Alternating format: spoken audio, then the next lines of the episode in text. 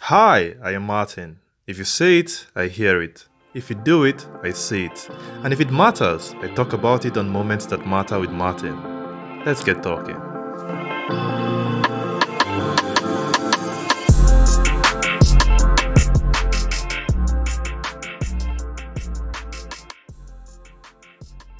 Hello, and welcome to another episode of the podcast. I am your host, Martin Agunwa. Today I'll be chatting with the managing partner Wadds Inc. Marketing, Media and Public Relations Consulting and former president of the UK's Chartered Institute of Public Relations, Stephen Waddington. Over the years, Stephen has led the campaign to instill higher levels of professionalism in the public relations profession and create better synergy between public relations practice and education. We'll be discussing everything public relations today. It's been quite a trying period for everyone on account of the COVID 19 pandemic. But finally, it seems like the light at the end of the tunnel is within eyesight due to the vaccine rollout. What would you say are the lessons you've learned about society in the course of this pandemic? So many. I was very fortunate to do a piece of work in the middle of last year. So as we started to emerge from the first lockdown in the UK, where I worked with the Government Communication Service and professional associations in the UK to look at the impact of COVID 19 on public relations practice. And that report ended up being published in August or, or, September. But through that, I was fortunate to spend you know, six weeks reading all the contemporary literature as we went into lockdown and the life experiences of people during lockdown, both from their personal experiences, but but also professional. We published that report, and you know there were a number of pieces of lessons from that. Public relations generally has had a good crisis in that it has been elevated and recognised as a management function. Granted, there are aspects of society that have had a really really hard time and have been really challenged. So anybody in culture, events, sports, working in the communication sphere in those sectors uh, has probably been on furlough and had a had a tough time. Equally, travel and hospitality mortality. So the figures speak for themselves of the impact on on the economy. But then, from a professional communicating point of view, as organizations have gone into lockdown and had to go virtual, they've relied on professional communicators, so PR people, to help understand the stakeholder landscape as it's changed, and particularly from an, internal point of view, help leaders navigate that switch as literally every organization has, has become virtual. And I think as we emerge from lockdown, there's going to be some sort of hybrid future that blends the best of both. We've seen communications within an organization become porous. So, you know, because of the need for a pace to communication, the same messages have been told internally as there were externally. There's some been been some real innovation there, uh, and then you know I think we've seen the power of networks, but also power some absolute examples of best practice through the work of professional communicators. So you walls have been knocked down. Politics have been removed through the crisis as the need for communicators to operate at pace, but also do the best that they can. It's been really, really hard, but a period of terrific learning for our profession. We come out of it incredibly well. Interesting points you make there. And we're going to talk more about the impact COVID has had on PRO and comms. In January, you're on the panel of a PRCA event where you shared a lot of optimism as to how society, the economy was going to revamp post COVID. Do the numbers still point in that direction? Uh, yeah, they do, but it's really interesting you raise this because I had this conversation with my wife this morning. We're thinking about, you know, there is definitely a wave of optimism through our professional networks, through our personal networks. And that's kind of inevitable as we're released from lockdown in England. Outdoor hospitality, sporting reopened, shops reopened. It inevitably creates a euphoria the government is firmly focused and will have to focus coming out of lockdown on recovery and has already set about reviving its grand strategies around AI, around infrastructure and such like. And that's going to be important. What really concerns me in the conversation I was having this morning is that inevitably is going to be short lived it will last six to 12 months where we get this sort of wave of recovery. And then there has to be, there will have to be interventions by the government to, to recover all the money that's been spent, you know, and I can only second, second guess economic policy, but I'm guessing taxation will be increased. Yes, while we might be in a strong position now and full of optimism, 12 to 18 months is going to be tough. Okay, you had already started on communications and public relations becoming a management function, courtesy the impact COVID 19 has had on that sector. Recently, um, in a thought leadership article you produced, you said that public relations is a profession that seemingly refuses to learn. Could you unpack that?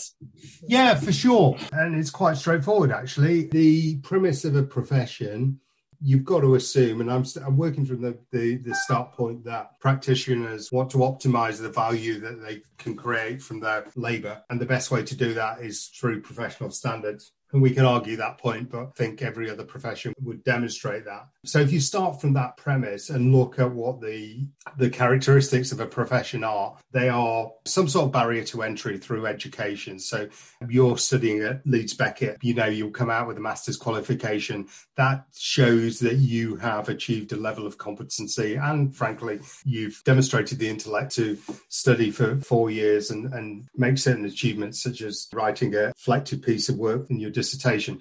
So that's barrier to entry. Now, it's not mandatory that you have a professional qualification to start working in public relations. And there are a variety of routes to entry now, including apprenticeship. The key thing is there is some sort of recognition of the need for formal education, first thing. Second thing is continuous professional development. So a commitment to continuously learn. And this strikes at the heart of the issue that public relations is the profession that fails to learn. There are, by the government's reckoning, 90,000 public relations practitioners working across different forms of communication, internal, external, and public affairs in the UK. That's based on numbers published by the Office for National Statistics. Yet the low numbers of thousands sign up to some sort of professional development scheme as set out by the PRCA or the Chartered Institute of Public Relations. That's woeful. Now, there are other means of pursuing continuous professional development, but that number should be a lot higher. Third thing is there needs to be a means within a profession of testing competency and adherence to ethics. And within the UK, that's maintained by the CIPR and the PRCA. So if you're a member of either of those organizations, you subscribe to their code of ethics the code of ethics are displayed on websites. They're easy for anyone to understand. Any member of the public can find them and they're robustly enforced. So, big tick there. If you remember the CIPR or the PRCA, you ascribe to those standards. The next thing is the community of practice between theory and practice. Now, this has always been a challenging area of discourse in public relations. Practitioners have had limited respect for colleagues in, in academia and vice versa, it has to be said there are very few spaces for crossover of, of, mutual learning. And, you know, that will be completely unthinkable in any other professional sphere. So you think of things like medicine, management, finance, you know, there are a robust academia studying practice and feeding into practice. It's absolutely critical. The fifth thing is conversion. So, in, in most professions, there is some sort of formal training when you go from academic qualification into professional practice. It happens in finance, it happens in the law, it happens in medicine. And yet we have this attitude in public relations that individuals should come out of university almost ready to practice. And it doesn't happen in any other profession. And why should it in public relations? And that relates to that fourth point that limited respect between academia and practice. Practitioners don't see the value of academia. It's changing now. It has to say it's been changing, you know, in the last 10 years in particular. It's also very different in other countries around the world. If you look at the US and Germany, there's a much stronger relationship between the two areas. What would you say is responsible for that change? What is the catalyst for that? I think it's the issue of it just being called out. So there's a growing number of practitioners are active in teaching and learning. Equally, there are a growing and increasing number of people, you know, scholars uh, and teachers who are getting involved in practice, you know, and initiatives driven by the CIPR and the PRCA have been very, very helpful to promote that. Ultimately, it is by the creation of a community between those two areas that we're going to better understand each other and better learn. There's increasingly opportunity to do that as well. I think conferences like BledCom, increasingly those spaces are getting friendlier to both academics and practitioners. On this particular subject matter, I'll be referring a lot to that piece that you wrote because personally I found it really, really interesting. And I recall even making a comment on, on LinkedIn at the time. There's a rider to the quote you made there that it doesn't seem to make up its mind if it's a craft, an industry, or a profession. Now you've said that there, there seem to be a lot of changes. If you were to situate it now, what would you say public relations is right now? So it's an it's a, it's a an infantile profession. I, it's a profession in, infantile. Infantile. Sorry, that sounds heavy. That's heavy. uh, it's a profession in development for sure. It's in its infancy, is what I meant to say. In that, I mentioned those five characteristics of a profession. You know, and you can see progress and action in each of those areas, but it's not a standard yet. And I think that's really, really important. I can understand why there is that dilemma. Even when we look at those three ideas you mentioned there craft, industry, profession. I think that there's a great deal of craftsmanship to what public relations practitioners do. There's a lot of skill sets that are employed in carrying out a PR campaign. And the body of people who do those things, you can refer to them as an industry. But it's also an industry that holds itself to some certain level of ethics, standards, and that to a reasonable extent makes it a profession. I'd also say you could apply that to law or you could apply that to finance. There's a whole load of craft type work being done in finance and also in medicine. That day day in, day out practice. If you cut your finger, you have to go in to A and E, you know, and it will be bandaged up by a nurse. Now that nurse is what she's doing is a craft, but she's working to professional standard. We tie ourselves in knots around this, and I'm not sure it's helpful.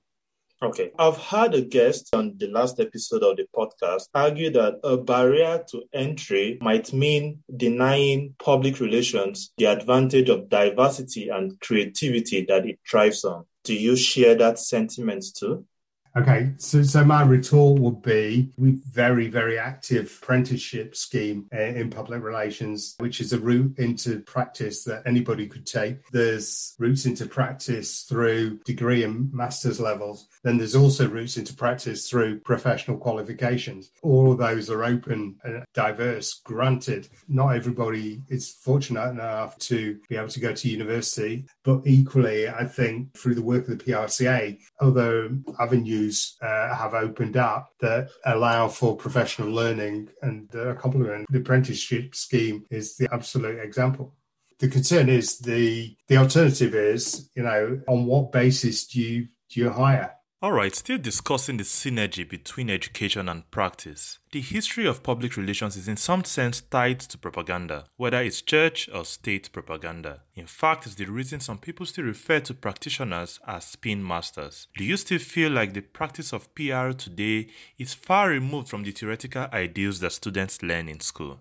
You can trace the roots of the industry back, or a certain part of the industry back to propaganda absolutely agree. There are also certain aspects of the industry that, that work in the area of propaganda. You know, if you look at the manipulation of publics around political events on Facebook, I would argue that that, particularly when it happens by foreign states, is a means of propaganda.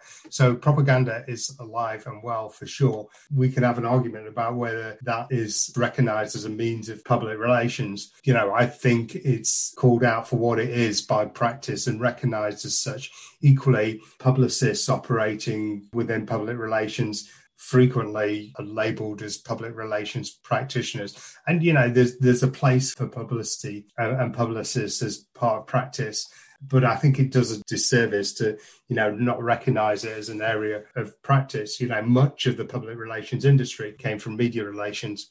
We should celebrate that. So now you've been involved in public relations practice for over 25 years. How much has this industry evolved within this time?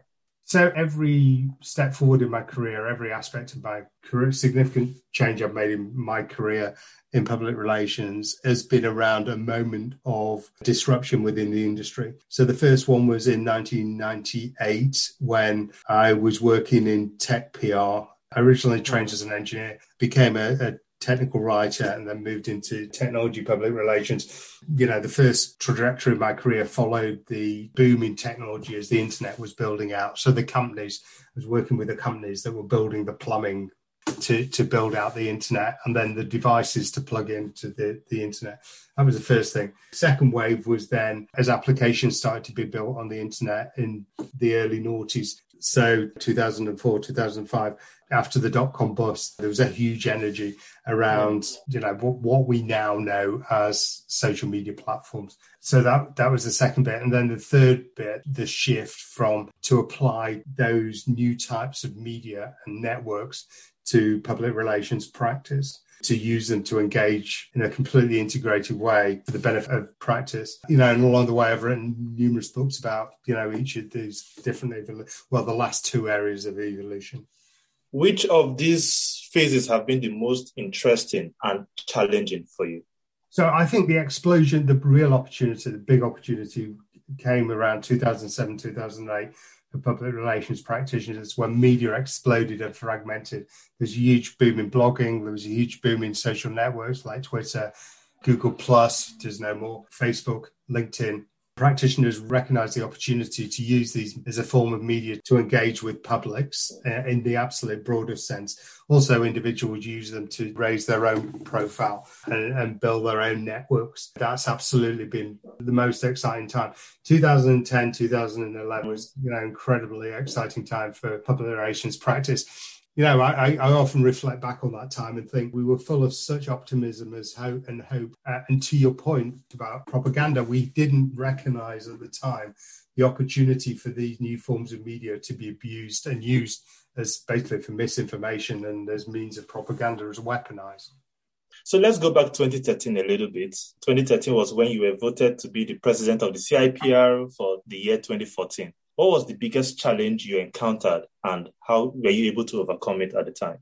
So organizations like the CIPR, uh, the CIPR is a voluntary organization with a small executive. It's relying on the strength of its network. Every so often, I believe organizations like that need a disruptive force to come in and shake things up a bit. And I'm completely, I've told this story many times. I came in on a wave of anger uh, the organization was failing to recognize the opportunity for social media. In fact, I was amongst a number of practitioners who called out the director general at the time when he said, you know, social media was an egotistical form of media. It would quickly burn out. Long live traditional media. Uh, and it was just clearly nonsense. The, the amount and just understanding public behavior at the time. Everyone was getting a mobile phone, was starting the journey we now know as, as our relationship with our mobile phones. And you could just see see what was happening. And and so I said, You got that wrong. I said it very publicly. I blogged actually and the response from the CIPR at the time was, you know, either shut up or come and help us fix it. And then so I helped, I, I joined the CIPR in 2012 and helped them, you know, help form social media panel and just got an energy behind the work that we were doing to the point that I got, yeah, I got elected as president in 2014. And 2014, I sought to reconnect the organization with its charter principles. It, it just lost its way a little bit. So the organisation received a Royal Charter. As part of the Royal Charter, is able to award this accreditation to practitioners. It had had in 2014. It got the Royal Charter, I think, in 2004. Although I need to check that.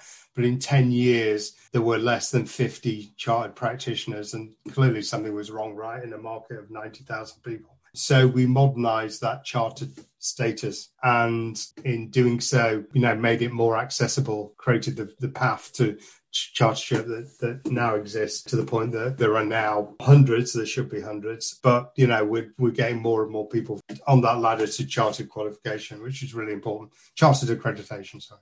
Brilliant, brilliant. So I'm curious about how many kids out there who would say they would like to be a public relations practitioner when confronted with the question about a career choice. I don't think there are many, and I reason that it's because we may not be telling our stories enough. We've told the stories about other professions such that it has endeared kids to those kind of professions. Do you feel like that is the case? And if so, what is the CIPR doing to ensure that the profession is appealing to younger people?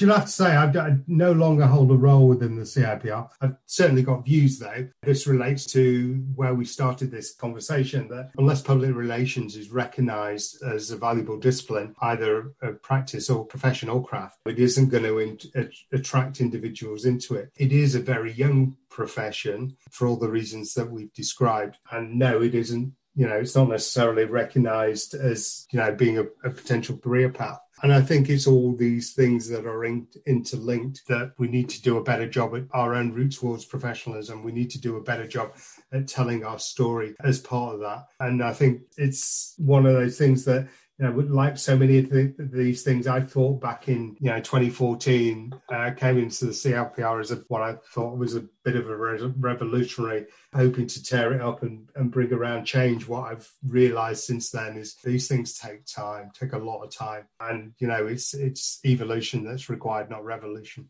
Interesting. I feel like the public relations profession is a place where people cross over from mainstream journalism. We have a lot of people who were either staff writers or reporters now practicing in the profession. Is that a concern? I think you're correct. I think, you know, most people fall into it rather than choosing it as a deliberate career path like you're clearly doing. By my own admission, fell into it myself. I didn't know. So, so I trained as an engineer and I worked as a consulting engineer and was to be fair, I was following my own path of conversion for to to become chartered engineer that I talked about, you know, that I mentioned that other professions do. There's a recognized process as a an engineering student how you go into practice and become a chartered engineer, uh, and I'd started to follow that process. And I got on one particular job, which was commissioning a traffic light system on an industrial in an industrial location, and working day in day out through the night. I just absolutely hated it, and so started to look around at you know what else I could do because realizing that engineering wasn't for me. Okay, since you've already touched on that, I was just wondering what was the attraction. I saw that you studied engineering at Salford University. I, I was supposed to be studying there at the moment, uh, but for the discount that Leeds Beckett offered me, I had to dump them. now you're doing your thing with Wadds Inc. What's this new phase like for you? So, Inc. was started out of the opportunity that I spotted in the middle of last year with the huge energy, well, turmoil that was happening within public relations agencies. So, there's sort of a couple of levers. So, first thing is individuals who'd maybe worked, you know, in large agencies for, for some time were either made redundant or they decided because they had a period of three to six months working at home, they decided to change their priorities. And so these things aligned. Uh, there's also, you know, coming out of the profession, sorry, coming out of COVID, there's been a real focus on public engagement, on healthcare, on ESG in the very broadest sense, so environment, uh, social, and governance. There's also this huge need from the market, and Spotted just uh, it, it started. It started as a blog post. There was a, maybe uh, an agency a month starting, and then very quickly it became one a week. And before too long, you couldn't keep up. That's you know, it's just an opportunity as a middle-aged man. Where could I best apply my skills? Again, I've, I've always felt compelled to get out of the way of the next generation and not overstay my welcome in any any role. I felt that really strongly in, in the agencies that I've founded uh, and the jobs that I've had. But clearly, I've got a set of skills through my practice and also education that can help organizations that are maybe right at the start of their journey by providing a bit of that you know wisdom and grey hair or no hair in my case Interesting. Think you've you've got your hands full there. I must say.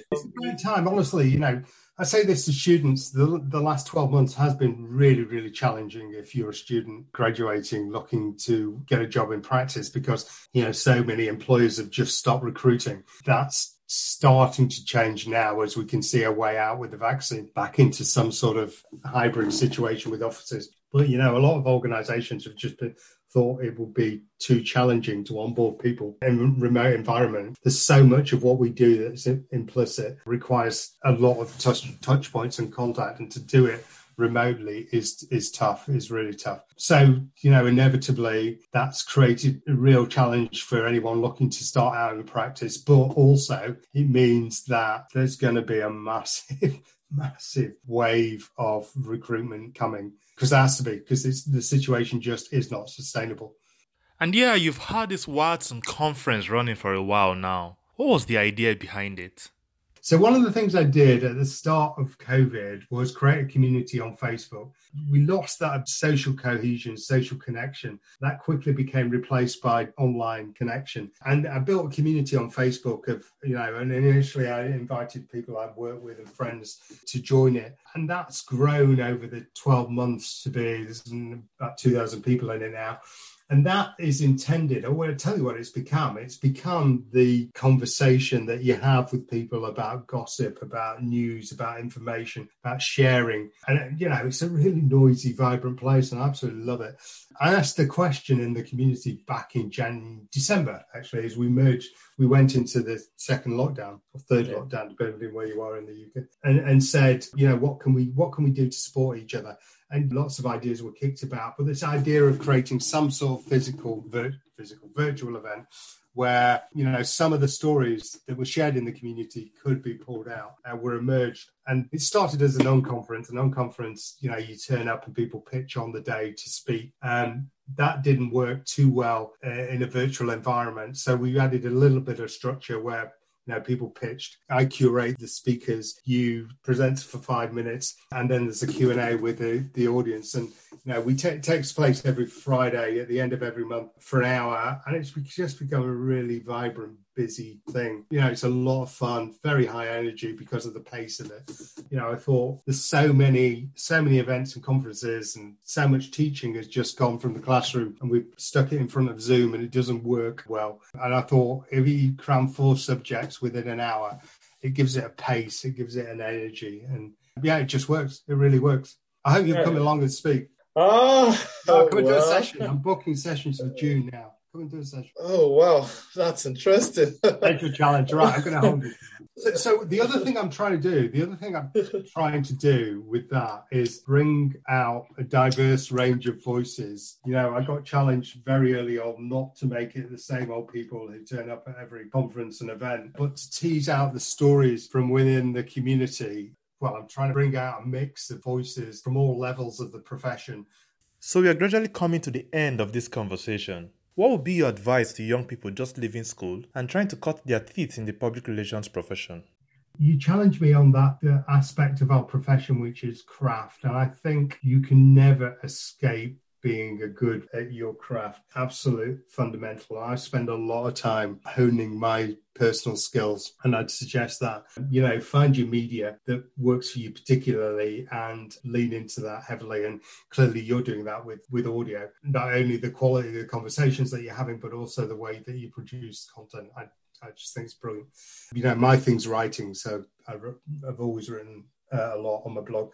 So create quality content. The second thing is network. You know, you're doing that by making connections through your podcast, but then do it through LinkedIn, also do it through Twitter um, you know, it's astonishing the conversations you can have and cut real cut through you can get on a network like Twitter. Even now, you know, the network is nearly 15 years old, but if you literally just follow a bunch of people in the industry, listen to them in the first instance, don't do anything else, but then over time gain the confidence and you know you learn to know what they're like. You know, just just engage with the odd tweet, and you'll quickly quickly build a relationship. Uh, and that's a great thing. It's a really great thing. It's truly, truly democratizing. Those were really useful insights. Thank you very much. Okay, so I'm going to ask you quite a personal question now as we wrap up. What have you learned about yourself during this lockdown?